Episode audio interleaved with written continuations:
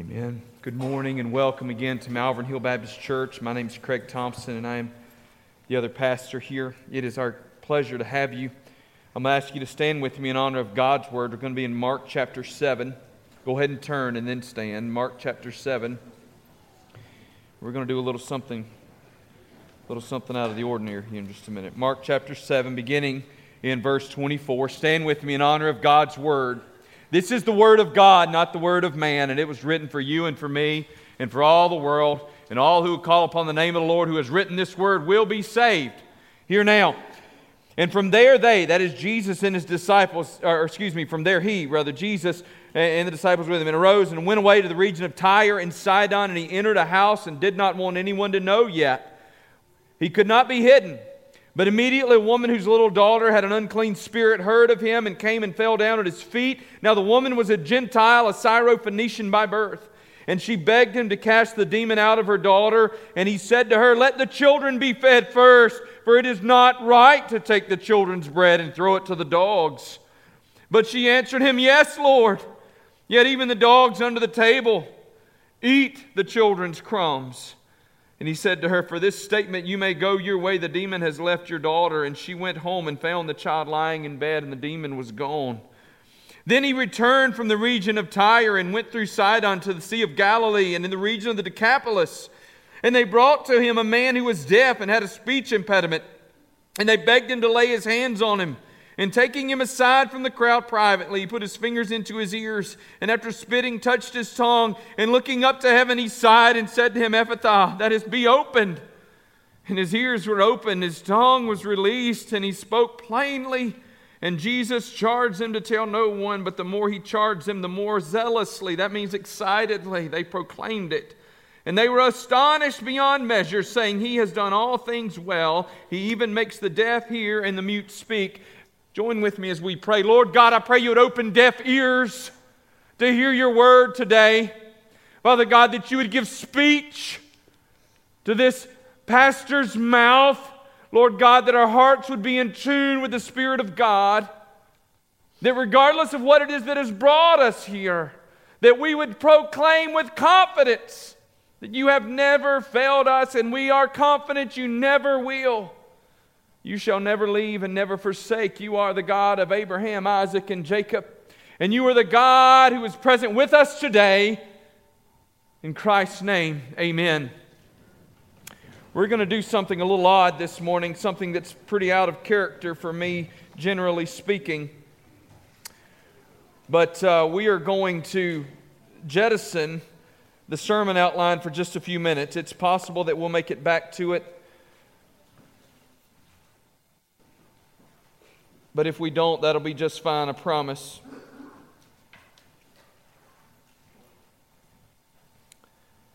What does it look like? So the title of the sermon this morning is "It Is Not Magic." And that's still going to be the same title. I'm not sure that we'll actually make it to the outline this morning.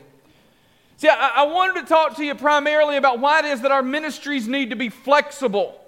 And I want you to understand that our ministries need to be flexible because the needs that God puts around us don't always fit into the neat categories that we've identified for them, okay?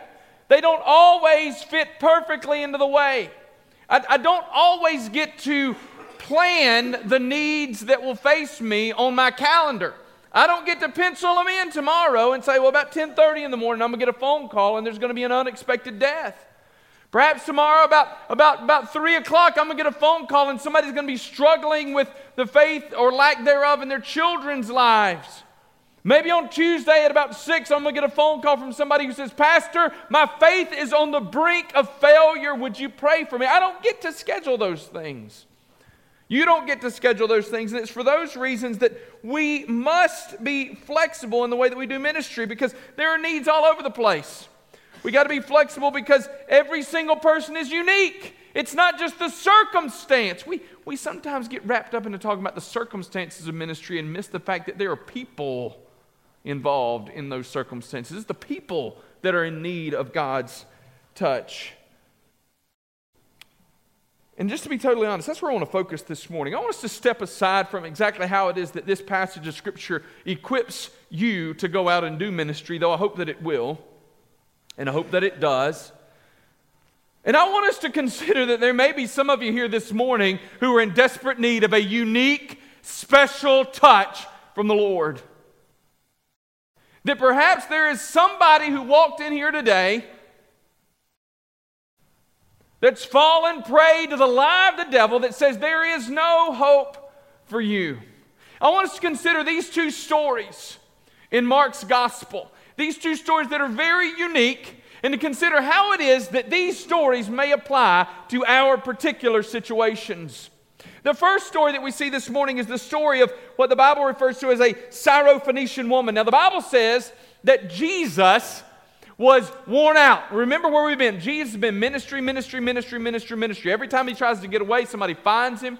Last night, I couldn't find Angela. She was lost in the house. I looked at the dog. I said, Find Angela or find mommy or whatever I said. And the dog went and found her. I couldn't believe it. It was phenomenal. And then he wouldn't leave her alone. So it was great. But listen, they're bird dogging Jesus everywhere he goes. He can't get away. Every time he shows up somewhere, somebody's knocking on the door. Somebody's beating on the door. Is he in there? Is he in there? The Bible says that Jesus went into this house. He's trying to get away, trying to get a break. And as he gets there, he can't do anything. Why? Because once he shows up on the scene, there's people already there. The Bible says he arose and went away to the region of Tyre and Sidon, and he entered a house and did not know anyone, or didn't want anybody to know, but he could not be hidden. Immediately, remember Mark's favorite word, a woman whose little daughter had an unclean spirit heard of him and came and fell down at his feet. Now, what's unique about these passages of Scripture that we're going to look at this morning is Jesus is doing ministry outside of the Jewish strongholds of Judea. He is into the Gentile areas. Jesus' ministry is shifting right here. Jesus' ministry is shifting away from simply doing ministry to the Jews. He's beginning to expand his ministry into the Gentiles. In other words, one of the big things that we get out of this passage of Scripture is that Jesus' ministry is for everybody. There is nobody that is excluded from the powerful work of Jesus. And salvation is open to all the world, and all who will call on the name of the Lord Jesus Christ can and will be saved. So he shows up. This woman's beaten on the door. She's a Gentile, a Syrophoenician by birth, and she begged him to cast the demon out of her daughter. I want you to imagine being in this situation. Some of you are there right now. Some of you are there right now. The song spoke so deeply to your heart because you thought that by now the walls in your life would have fallen, but they haven't. You're beating on the door of heaven and you're saying, "Do you even hear me, Jesus? God, are you even there?" This woman shows up. She bangs on the door. She kicks it. She finally gets in. And she says, "My little daughter is possessed by a demon. Jesus, would you heal her?" Folks, has it ever seemed as though God didn't hear? Has it ever seemed as though God wasn't listening? Any of us that have prayed for anything desperately for a period of time in our life have been exposed to a situation where after you banged on the door of heaven in prayer, it seemed as though you were answered with only silence. It's like you picked up the red hotline to heaven, you called, and nobody answered. It just rang and rang and rang. Folks, that's discouraging. But you know, as long as nobody answers, at least we can hold out hope. I submitted a book proposal to a publisher, 3 months ago or so. Didn't hear anything back. And then I heard something back. And I heard back from them. They said, "We need some more information from you." And I said, "Man, that's exciting." So I sent them more information. And then again, I didn't hear anything back. And finally, I hadn't heard anything back so long that I picked up the phone. I called. I said, "Hey, I hadn't heard anything back. Can you help me?" She said, "I don't know, but I'll find somebody who can." And thankfully, and I got an email back. It was great because the email said, "Hey, Craig, your writing's terrible, but we appreciate you sending us this." I kind of liked it when they didn't answer, you know. It was kind of easier to deal with at that point. At least I could hold out hope. I kept telling Angela, I said, "Hey, honey, hadn't heard from this publisher. I sent it off like 4 weeks ago. I'm assuming that since they're taking so long, that's because they love it." Being the supportive wife that she is, she just went, "Yeah, baby, yeah." You know, until we get the answer, we can still hold out hope, can't we? This woman didn't have to wait for an answer from Jesus, though. This woman got from Jesus what nobody would ever expect to hear from Jesus. Jesus looked at her and called her a dog. Let the children be fed first, for it is not right to take the children's bread and throw it to the dogs. Oh. Jesus, I came here for healing for my daughter, and you've insulted me. She says, yes, Lord, but even the dogs under the table eat the children's crumbs. And the Bible says that Jesus said, for this statement, you may go your way.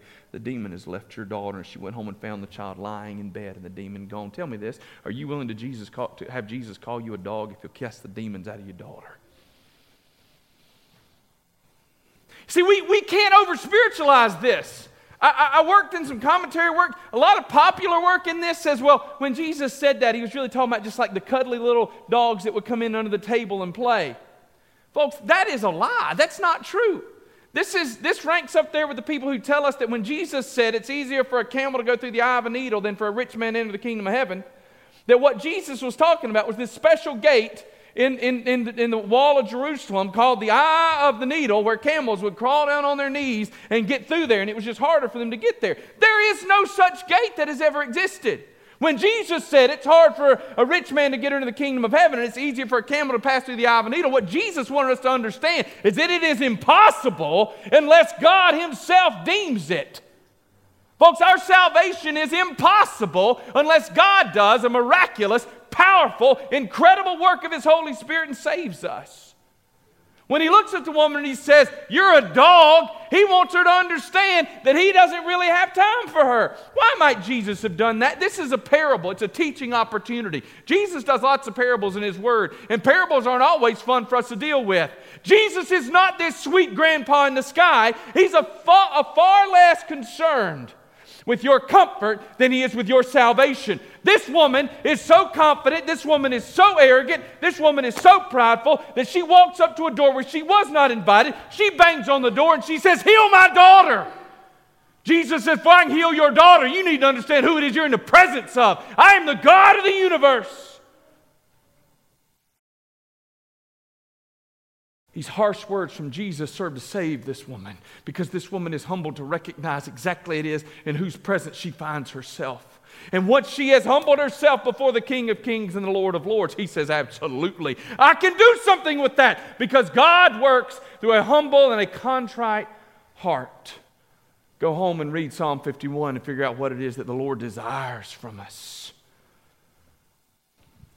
Folks, are you here this morning? You've been banging on the door of heaven and you want to know why it is that God hasn't answered. Have you gone to him as a beggar looking for bread? Lord God, would you just hear me? Lord God, I recognize that I don't deserve it. I haven't earned it, but Lord God, would you hear me anyway? Not only have you gone there, have you recognized that God's willing to heal? The second thing I want us to see this morning is this other man. Let's go back to verse 30. I almost missed it. It says, and she went home and found the child lying in bed and the demon gone. You think when she went home and found her baby lying right there, healed, you think she said, that's sorry, Jesus. He gave me the runaround before he ever did anything. Do you think she did that? No, she praised the Lord. Trials come to make us strong. God's interested in making you into a whole lot more than a receiver. He wants to make you into a child of the kingdom. Second thing we see this morning, not just this Syrophoenician woman. The Bible says that Jesus then returned from the region. He went to the Decapolis. That's another one of those Gentile areas where Jesus finds himself. And the Bible says all the people ran up to him. And they brought to him a man who was deaf and had a speech impediment. And they begged him to lay his hand on him. And the Bible says that Jesus didn't look at this man and castigate him. The Bible doesn't say Jesus looked at him and gave him like the Benny Hinn, be healed, and slayed him in the spirit. Which, by the way, is not orthodox. Just remember that. The Bible says that Jesus did something we hadn't seen him do anywhere else. The Bible says Jesus took the man by the hand maybe, drug him off to the side, got him away from the crowd. And the Bible says that Jesus put his fingers in his ears, touched his mouth, and the man was healed. Two different people, two different Gentiles, two completely different experiences. Why? Because Jesus sees the person and Jesus sees the heart. And Jesus is interested in being right there where you are, right with you.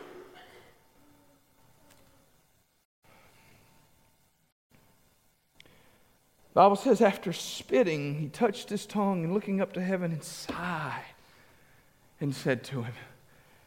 Now the Bible gives it to us in Jesus' native language. Ephphatha. Why? How much time you ever spend with non-native English speakers? Yeah, that's the right word. How much time do you spend with folks who are of a Hispanic descent, perhaps? Maybe German descent. Whatever.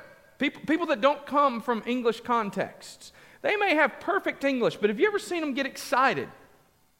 Perhaps there's some of you that have served in a foreign context. You grew comfortable in a foreign language, but when you got excited, all of a sudden, you began to speak in tongues, right? You lived in Germany for 5 years. You spoke German well, but when things started going crazy, there was not a single German word that flowed out of your mouth. Everything went all the way back to English. Your heart language began to spill out. Y'all have heard me tell the story before about the woman that Angela and our former church, woman that came to Christ. She was, she came from a Muslim background. She was Indonesian. And the Lord just so orchestrated it for this woman to come to our church and come to Christ in the months prior to Angela and I leaving for a mission trip to Indonesia. We worked to disciple this woman. She'd been baptized, so many great things. She'd been through Bible studies, and we'd bought her a study Bible to try and help her understand. But while we were in Indonesia, we came across an Indonesian Bible in a bookstore there. Now, we had bought her a nice Bible and gave it to her. In Indonesia, we bought like a $2 Bible. It's all we could find. And it was a Bible written in Bahasa, in the native language of the Indonesian people. And we came home and we delivered that little vinyl-covered Bible to her. And she took it home, and I'll never forget, she came back and she said, I finally understand it. You see, the gospel spoke to her in her heart language in a way that her second language never could. The Bible says that Jesus comes up to this man. He's in a Gentile town. Mark wants us to understand that this was something that just tugged at him. Jesus didn't speak in Greek. Jesus didn't speak to him in any other language. Jesus goes all the way back to his Aramaic language. Jesus just sighs from within. Folks, what does it mean to you to consider that there's a God who loves you enough that when he sees you, encounters you at the point of your desperation, that he sighs from within? Y'all remember the story of Jesus raising Lazarus from the dead? We get the shortest verse in all the Bible. Jesus wept. Jesus wept. But the full image of that in there is that Jesus is so touched by the experience. He's so overwhelmed. He's overcome with his emotion. Perhaps the reason Jesus wept in that moment actually had nothing to do with him being so sad, but so much to do with him being angered by the results and effects of sin and the way that it was robbing people of joy.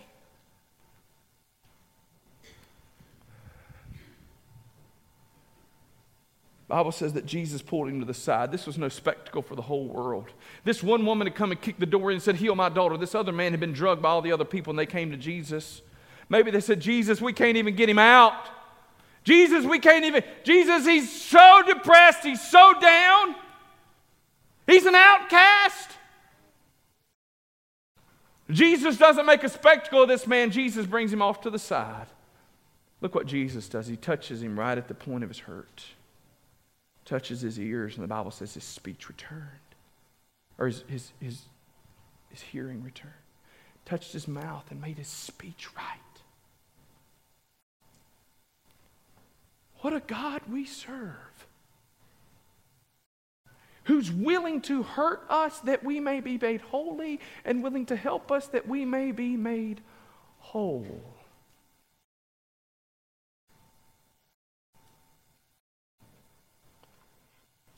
They were astonished beyond measure, saying, he's done all things well, even makes the deaf hear and the mute speak. Folks, the work of Jesus in your life and in mine is not a magic trick. There is no smoke. There are no mirrors. Jesus doesn't heal the same way twice. Why is that the case in the New Testament? Perhaps it's because God was working diligently through the record of his word to protect us from the charlatans and the faith healers in our world who would say, if you just have enough faith and give just enough money, then God will hear and God will answer. Maybe the Lord wanted us to know, to recognize that this Jesus that we serve doesn't respond to magical incantations. He doesn't just see the circumstance, he sees the person and meets them at the point of their need. And watch this, Jesus answers you. Sometimes even in ways that you didn't even know to ask. Because Jesus sees all the way down to your heart. And touches you there and begins to change you from the inside out. Let me assure you that this Syrophoenician woman, we don't know her name. Let me assure you that this woman who came brokenhearted over the malady of her child, never expected and certainly wouldn't have asked for Jesus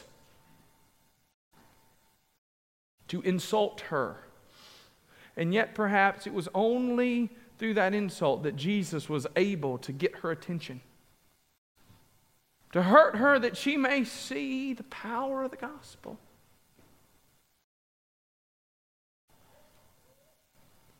Folks, we can grow so prideful in our own abilities that we can forget who it is that we talk to in our prayers. Who it is that we approach. The Bible says we should bang on the door of heaven. But I'm not sure that we should ever kick open the door and walk in without being invited.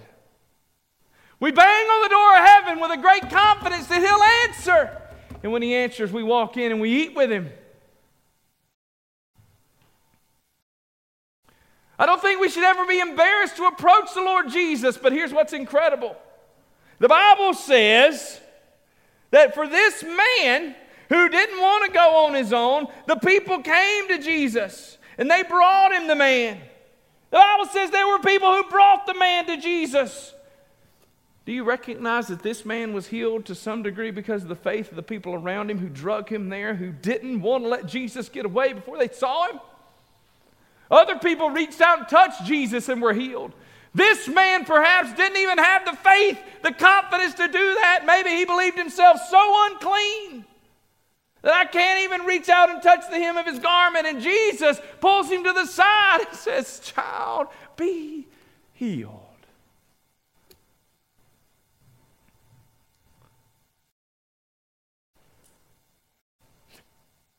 This Jesus in whom we place our trust is no magician. He is no charlatan. He is no crook. He is the King of Kings and the Lord of Lords. He is the Alpha and the Omega. He is the Savior of all mankind. He's the Lord of Lords. He's better than you think. He's bigger than you know. He is Christ alone. We stand amazed in His presence because we can do no other. He is holy, holy, holy. The earth is full of His glory. He's the Prince of Peace. He's the Lamb slain before the foundation of the world. All of the great words that we would speak fail to fully capture the glory and the majesty of this great God. And yet, even though we are unable and incapable of fully appreciating His power and His glory, He humbles Himself enough to clothe Himself in flesh and dwell among us. And to not just come down and hang out near us, but to actually get close enough to touch us. And meet us at the point of our need. I can't remember the last time that I stepped away from a sermon outline. It has been years.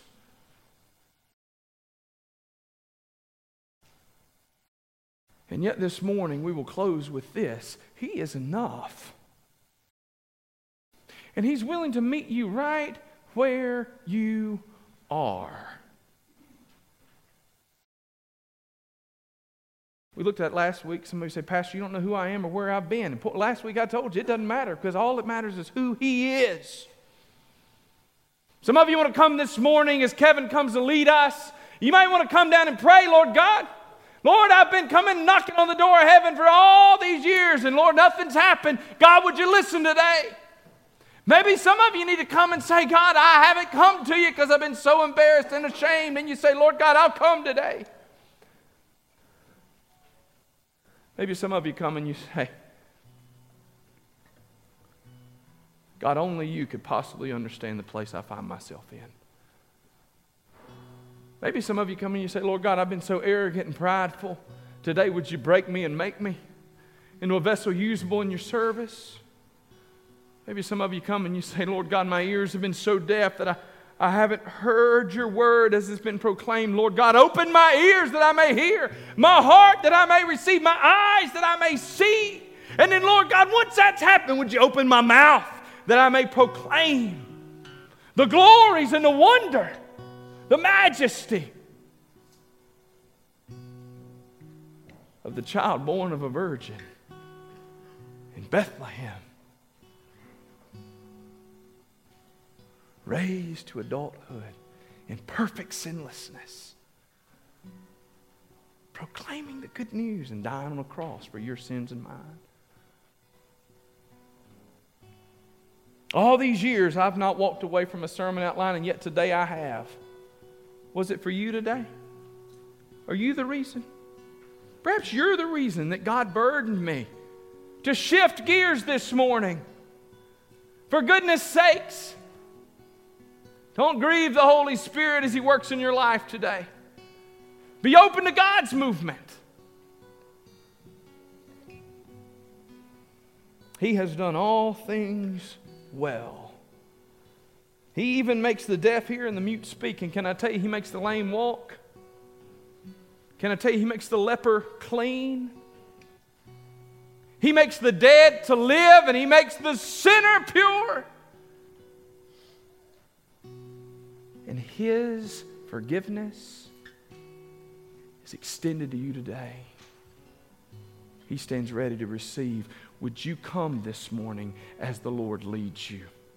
Let us pray. Father God in heaven, thank you for your love and your grace and your mercy. Father God, I pray that we've been obedient here this morning. But Lord God, I pray that the obedience wouldn't end with the proclamation of your word. Lord God, the obedience wouldn't end with the hearing of your word, that God, we would be obedient as we respond to your word. Father, perhaps the response you have us is to sing praise to your name. Perhaps the response you have us is to bow right there at our seat, Lord God, and pray. Perhaps the response, Lord God, for some is that they would come today and receive Jesus Christ as Lord and Savior of their life, that they would watch Him wipe away their sins, cleanse them from their past, and give them a hope and a future. Work in us today as we sing. In Jesus' name, amen.